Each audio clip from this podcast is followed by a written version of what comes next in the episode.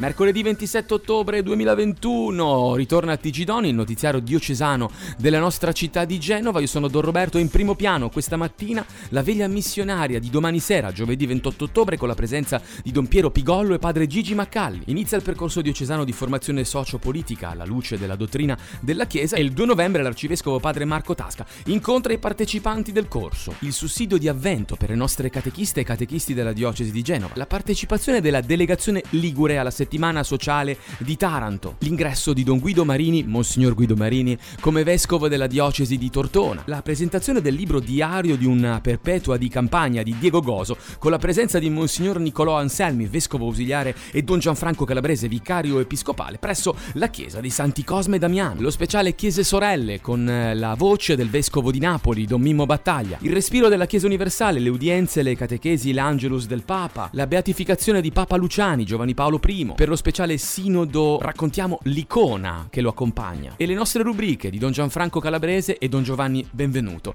che ci comunicano il Vangelo e il sorriso di Dio. L'agenda del nostro arcivescovo dal 29 ottobre al 6 novembre, eh, venerdì 29 ottobre alle ore 10 incontra i sacerdoti della zona 6 Valpolcevera. Alle 17.30 presiede il CDA dell'ospedale Galliera. Sabato 30 ottobre alle 15.30 amministra la cresima nella parrocchia della Natività di Maria Santissima a Quezzi e alle 18 sempre a Quezzi e sempre Cresime, ma la parrocchia è quella di Nostra Signora della Guardia, partecipando alle celebrazioni per il sessantesimo della parrocchia. Domenica 31 ottobre alle ore 10 amministra le Cresime a Santa Maria dei Servi e saluta la comunità parrocchiale. Alle 16 sempre scende lo Spirito Santo nella parrocchia Santi Pietro e Paolo in salita delle fieschine per le mani del nostro arcivescovo. Lunedì 1 novembre alle 10.30 celebra la Santa Messa pontificale in cattedrale e alle ore 17 sempre in cattedrale presiede i Vespri. Martedì 2 novembre alle ore 10 celebra la Santa Messa per le forze armate al cimitero di Staglieno. Alle 15.30 celebra la messa con i parroci della città al cimitero di Staglieno. Alle 18 in cattedrale celebra la Santa Messa per gli arcivescovi e i canonici defunti con le benedizioni delle tombe e alle 19 partecipa all'incontro diocesano di formazione politica. Mercoledì 3 novembre alle 18 partecipa alla marcia in memoria della deportazione degli ebrei da Genova, organizzata da Comunità Ebraica e Comunità di Sant'Egidio. Giovedì 4 novembre alle ore 8.30 celebra la Santa Messa per i defunti ai cantieri navali di Sestri Ponente. A seguire visita lo stabilimento. Alle ore 16.30 celebra la Santa Messa in memoria di Don Oreste Benzi nella chiesa di Promontorio. Alle ore 18 incontra i professori universitari e alle ore 21 in seminario partecipa alla veglia di preghiera Luce nella notte. Venerdì 5 novembre alle ore 10 incontra i sacerdoti della zona 7 e nord. Alle ore 18 presiede in cattedrale la Santa Messa per il 25 della Fondazione Antiusura all'altare della Madonna del Soccorso. Sabato 6 novembre alle ore 7.30 presiede il pellegrinaggio diocesano mensile al Santuario della Guardia. Alle ore 10 presiede la prima assemblea diocesana per il cammino sinodale al Santuario della Guardia. Alle ore 17.30 a San Martino di Roncoscrivia celebra la Santa Messa e incontra la comunità parrocchiale. Infine, domenica 7 alle ore 10 presiede il rito di ingresso di Don Claudio Ghiglione nelle parrocchie di Santa Maria della Vittoria e San Benedetto al Porto e alle ore 16 partecipa all'ingresso di Monsignor Guido Marini come vescovo della diocesi di Tortona. Giovedì 28 ottobre alle ore 18 presso la parrocchia Santa Maria di Castello, la veglia missionaria a Genova presiede Monsignor Marco Tasca, il nostro arcivescovo. Le testimonianze di padre Pedro Pigollo Fidei Donum, che ritorna a Genova dopo gli anni di missione diocesana a Cuba, e di padre Gigi Macalli, missionario della SMA, la sua prigionia, raccontati in anteprima nel libro Catene di Libertà. L'invito è aperto a tutti, ascoltiamo eh, il nostro Don Piero Pigollo e Don Chicco di Comite. Per me ogni parrocchia dove sono stato non è che termina con venendo via, ma rimane come dire una famiglia che, che si è allargata. Ecco, Dio, Dio mi permette di, eh, di, respirare un po' con il cuore, di, di, con il suo cuore, quindi dove tutti sono suoi figli. È un momento bello di, di comunione con la Chiesa locale, con tutte quelle belle forze che abbiamo nelle parrocchie, nelle associazioni, ecco, per la città, eh, tante eh, realtà che si occupano un po' degli altri. Ecco, l'attività missionaria eh, è proprio eh, questo grande valore che guarda il mondo, guarda il mondo intero e che parte da una città quindi l'invito di cuore è a tutti coloro che si sentono un po' missionari nella quotidianità, che si sentono missionari in famiglia, nel lavoro, che si sentono portatori di, di un messaggio di speranza, di, di, una vita un po' nuova, di ricucire, di curare anche un po' le malattie eh, così ordinarie. E ecco, vi invitiamo un po' tutti in questo momento alle ore 18 a Santa Maria Castello, nel cuore del centro storico, per eh, pregare insieme per eh, unirci a Monsignor Tasca, al nostro pastore che ci guida con tanta attenzione e tanta umiltà. Ecco, poi tutta la veglia produce una grande forza per tutto l'anno e quindi siamo chiamati poi tutto l'anno proprio da questa veglia di animare missionariamente un po' le nostre giornate. Un saluto grande da Don Chicco o Don Francesco di Comite che sono coordinatore dell'ufficio per la pastorale missionaria. Torna anche quest'anno il percorso di formazione politica alla luce della dottrina sociale della Chiesa, organizzato dalla Diocesi di Genova. Tre incontri e tre laboratori tematici costituiscono la prima fase del cammino coordinato per il sesto anno consecutivo da Don Massimiliano Moretti, questa edizione, per quel che riguarda i tre incontri con altrettanti relatori, si centra sul tema In ascolto del mondo, alcuni incontri sulla geopolitica. I tre laboratori vertono invece su una tematica attuale, la questione casa. Ogni anno al corso hanno partecipato circa 600 persone. Si è tenuta a Taranto la settimana sociale dei cattolici italiani, il pianeta, che speriamo uno sguardo fisso sulle forme di povertà e di sofferenza hanno partecipato anche i rappresentanti della nostra regione regione Ligure, accompagnati dai nostri vescovi Tasca e Marino. Il Santo Padre ha lasciato il suo messaggio: Abbiamo bisogno di speranza. È significativo il titolo scelto per questa settimana sociale a Taranto, città simbolo delle speranze e delle contraddizioni del nostro tempo. Il pianeta che speriamo, ambiente, lavoro, futuro tutto è connesso. C'è un desiderio di vita, una sete di giustizia, un anelito di pienezza che sgorga dalle comunità colpite dalla pandemia. Ascoltiamolo. E ascoltiamo anche le parole di Don Maurizio Patriciello, parroco nella terra dei fuochi. Noi dobbiamo avere uno sguardo strabico, uno sguardo deve arrivare in Amazzonia, deve arrivare in Amazzonia.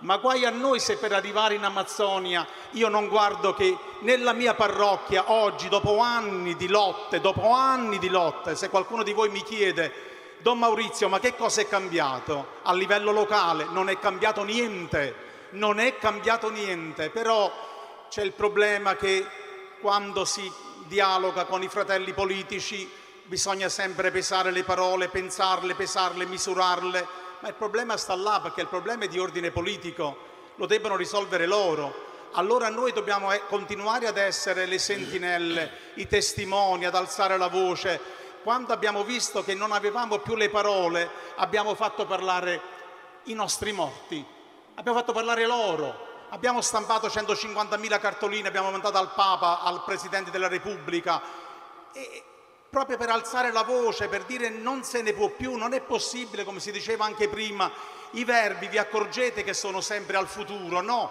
Faremo, diremo, e, ma questo è bellissimo, ma intanto che faremo e diremo, la gente muore e questo non deve succedere più.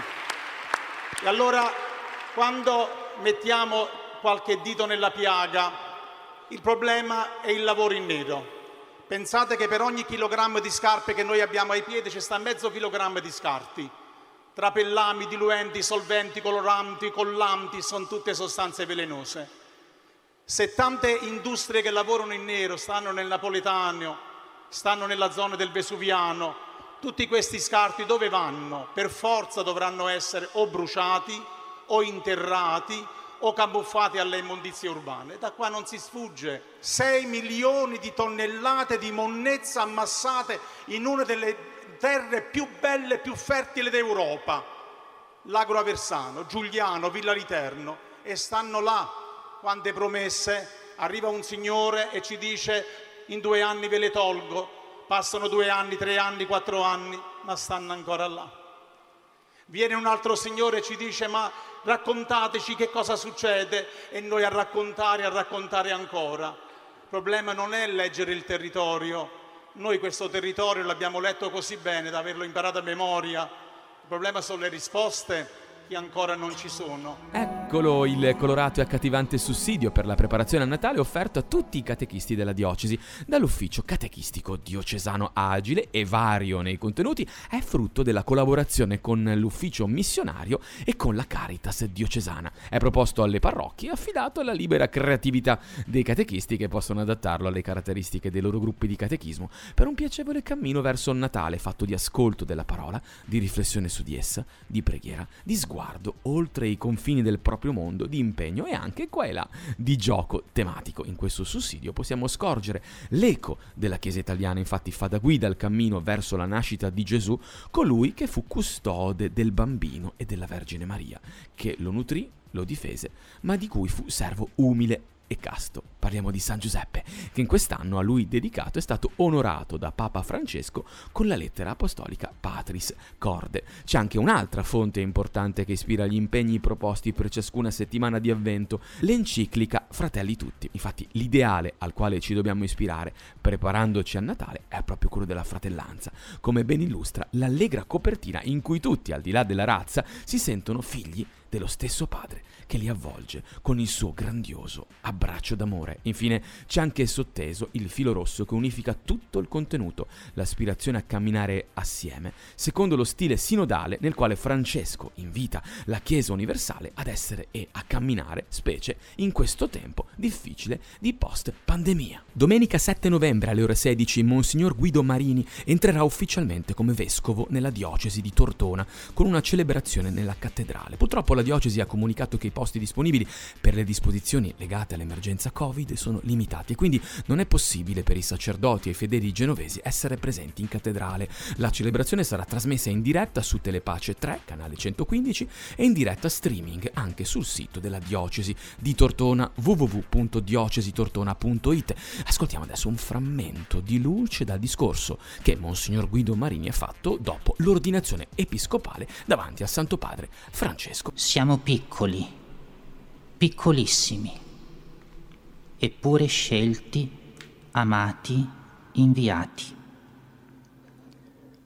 Grazie dunque, Santo Padre, perché oggi siamo divenuti vescovi per l'imposizione delle sue mani e per la sua preghiera di ordinazione. Grazie perché oggi siamo entrati a far parte del collegio episcopale per il desiderio del suo cuore di pastore della Chiesa universale e successore dell'Apostolo Pietro. Grazie, Santo Padre, per le molteplici attestazioni di paternità vera, di calore umano e spirituale, di vicinanza premurosa e di fiducia che ha sempre avuto per noi. Tutto è stato segno del volto del Padre che è nei cieli.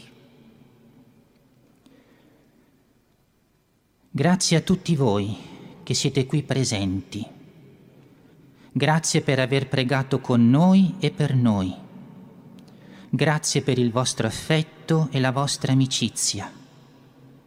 Grazie perché sappiamo che continuerete ad accompagnarci in quella comunione dei santi che è gioia e pace nel cammino terreno e preludio dell'eternità in Dio. Con voi condividiamo la meraviglia grata di essere cristiani. Per voi accogliamo con trepidazione la responsabilità di essere pastori. Altro non desideriamo. Essere pastori secondo il cuore di Gesù pastori nei quali vive il vero e unico pastore, Gesù. Papa Francesco, ricevendo in udienza il cardinale Marcello Semeraro, ha autorizzato la congregazione delle cause dei santi a promulgare il decreto che riconosce un miracolo attribuito all'intercessione di Giovanni Paolo I. Si tratta della guarigione avvenuta il 23 luglio 2011 a Buenos Aires di una bambina undicenne affetta, si legge sul sito del Dicastero, da grave encefalopatia infiammatoria acuta, stato di male epilettico, refrattario, maligno, shock settico e ormai in fin di vita. Il quadro clinico era molto grave, caratterizzato da numerose crisi epilettiche giornaliere e da uno stato settico da broncopolmonite.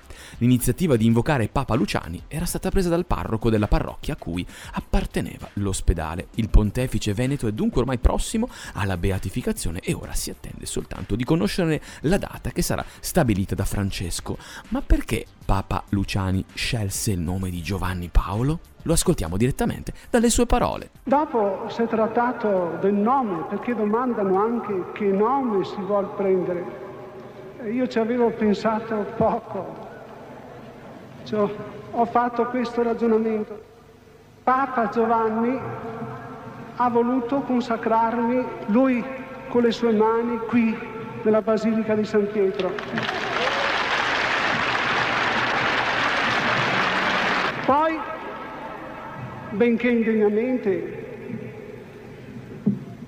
a Venezia gli sono succeduto sulla cattedra di San Marco, in quella Venezia che ancora è tutta piena di Papa Giovanni, lo ricordano i gondolieri, le suore, tutti.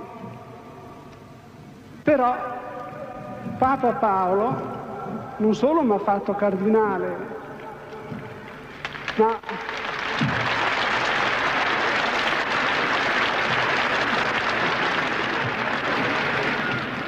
ma alcuni mesi prima sulle passerelle di piazza San Marco mi ha fatto diventare tutto rosso davanti a 20.000 persone. Perché?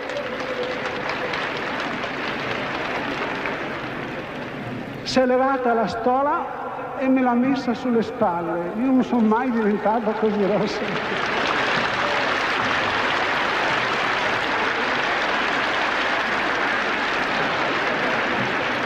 D'altra parte, in 15 anni di pontificato, questo Papa, non solo a me, ma a tutto il mondo, ha mostrato come si ama, come si serve e come si lavora e si patisce per la Chiesa di Cristo. Per questo ho detto mi chiamerò Giovanni Paolo. Nell'udienza generale di mercoledì scorso, 20 ottobre 2021, Papa Francesco ha affrontato il tema della libertà eh, attraverso la lettura della lettera ai Galati. La libertà, dice, si realizza nella carità. Ascoltiamo un frammento di luce dalla sua catechesi. Eh sì, la libertà in Cristo ha qualche dimensione di schiavitù, qualche dimensione che ci, ci porta al servizio a, vivere per gli altri. La vera libertà, in altre parole, si esprime pienamente nella carità. Ancora una volta ci troviamo davanti al paradosso del Vangelo. Siamo liberi nel servire, non nel fare quello che noi vogliamo. Siamo liberi nel servire e lì viene la libertà. Ci troviamo pienamente nella misura in cui ci doniamo ci troviamo pienamente noi nella misura in cui ci doniamo e abbiamo il coraggio di donarci, possediamo la vita se la perdiamo. Questo è Vangelo puro. Insomma, se la libertà non è a servizio, questa, questo è il test. Se la libertà non è a servizio del bene, rischia di essere sterile e non portare frutto. Sappiamo invece che una delle concezioni moderne più diffuse sulla libertà è questa. La mia libertà finisce dove incomincia la tua. Ma qui manca la relazione, il rapporto. È una visione individualistica. Invece chi ha ricevuto il dono della liberazione operata da Gesù non può pensare che la libertà consista nello stare lontano dalle altre, sentendoli come fastidi, non può vedere l'essere umano arroccato in se stesso, ma sempre inserito in una comunità. Soprattutto in questo momento storico abbiamo bisogno di riscoprire la dimensione comunitaria, non individualistica della libertà. La pandemia ci ha insegnato che abbiamo bisogno gli uni degli altri, ma non basta saperlo, occorre sceglierlo ogni giorno concretamente, decidere su quella strada. Diciamo e crediamo che gli altri non sono un ostacolo alla mia libertà, ma sono la possibilità per realizzarla pienamente.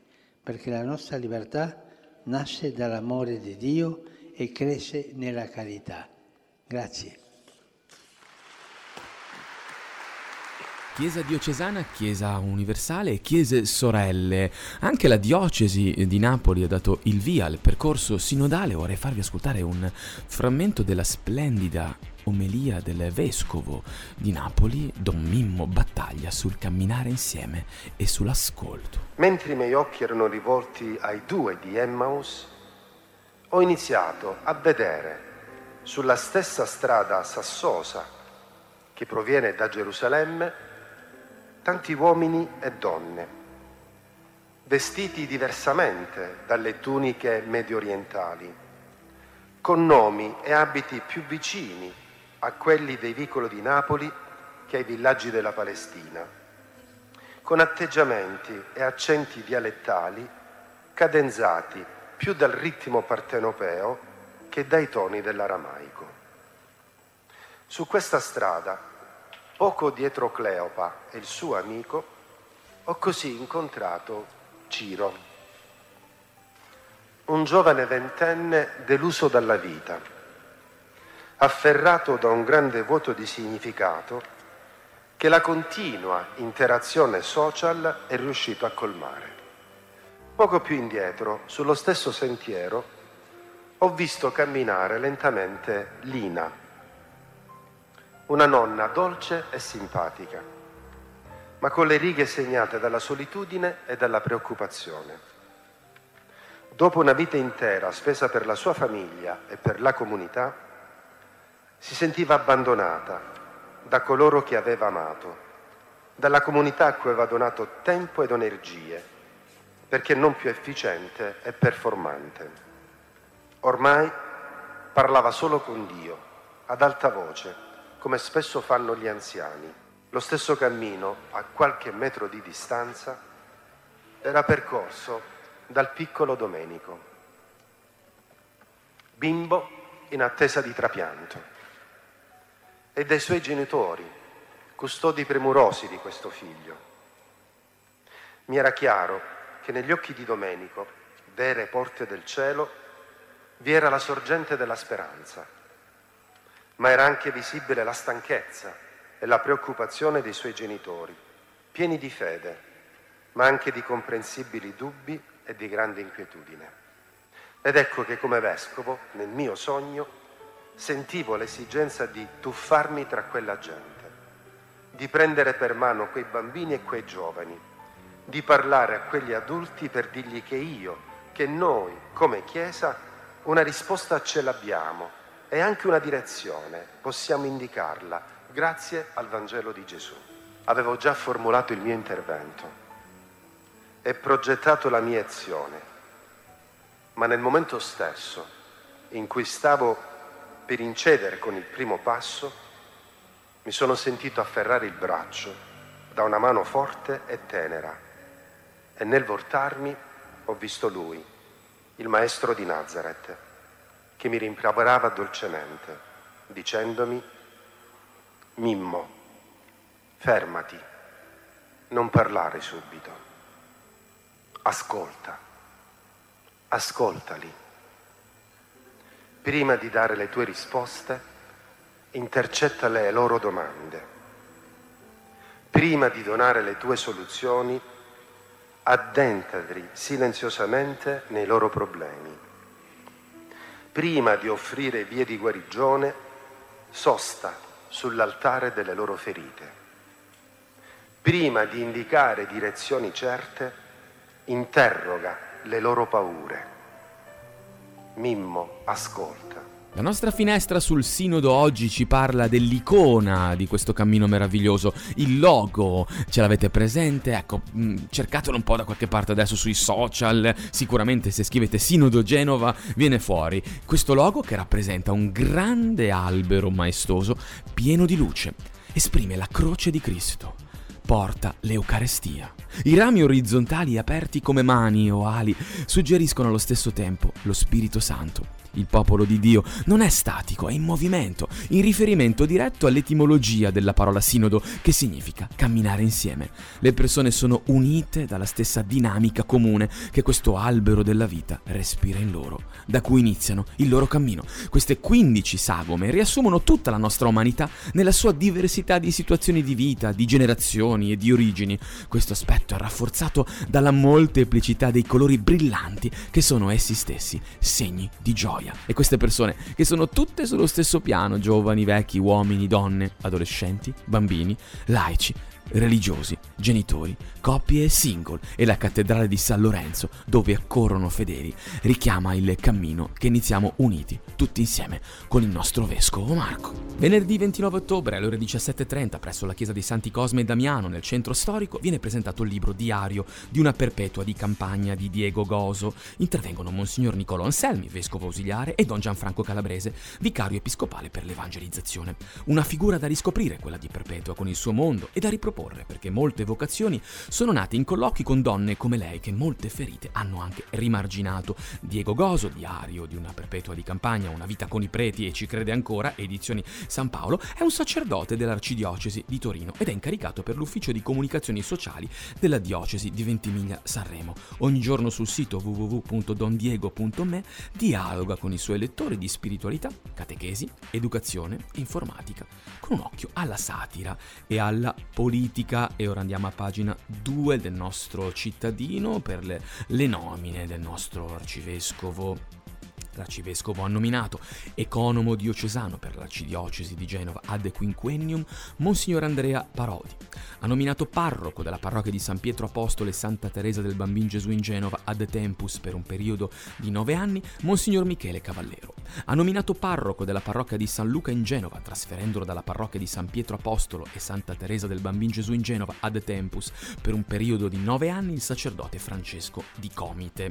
Amministratore parrocchiale delle parrocchie di nostra Signora Assunta e San Nicola da Tolentino in Treponti e di San Carlo di Cese in Genova Pegli, mantenendo l'ufficio di parroco nella parrocchia di San Francesco d'Assisi in Genova Pegli, il sacerdote Pierino Cattaneo. Aiuto pastorale della parrocchia di Santa Maria delle Vigne in Genova, il sacerdote Paolo Costa. E ha nominato direttore, confermandolo nell'incarico, della sezione di Genova della Facoltà Teologica dell'Italia Settentrionale e preside degli studi teologici del Seminario Arcivescovile di Genova ad triennium, il sacerdote abate Davide Bernini. Rientriamo in studio, questa era l'ultima notizia di TG Don per oggi, 27 ottobre 2021. Noi ci riascolteremo in replica giovedì alle ore 19, domenica alle 10 del mattino e alla sera alle 23. Ringrazio la redazione del cittadino e eh, la squadra di TNN con Don Matteo Conte che ci permettono di vedere anche con i nostri occhi la bellezza della Chiesa, con tutti i servizi, con tutte le celebrazioni e gli incontri. Noi ci riascoltiamo la prossima settimana. Ciao da Don Roberto la verità.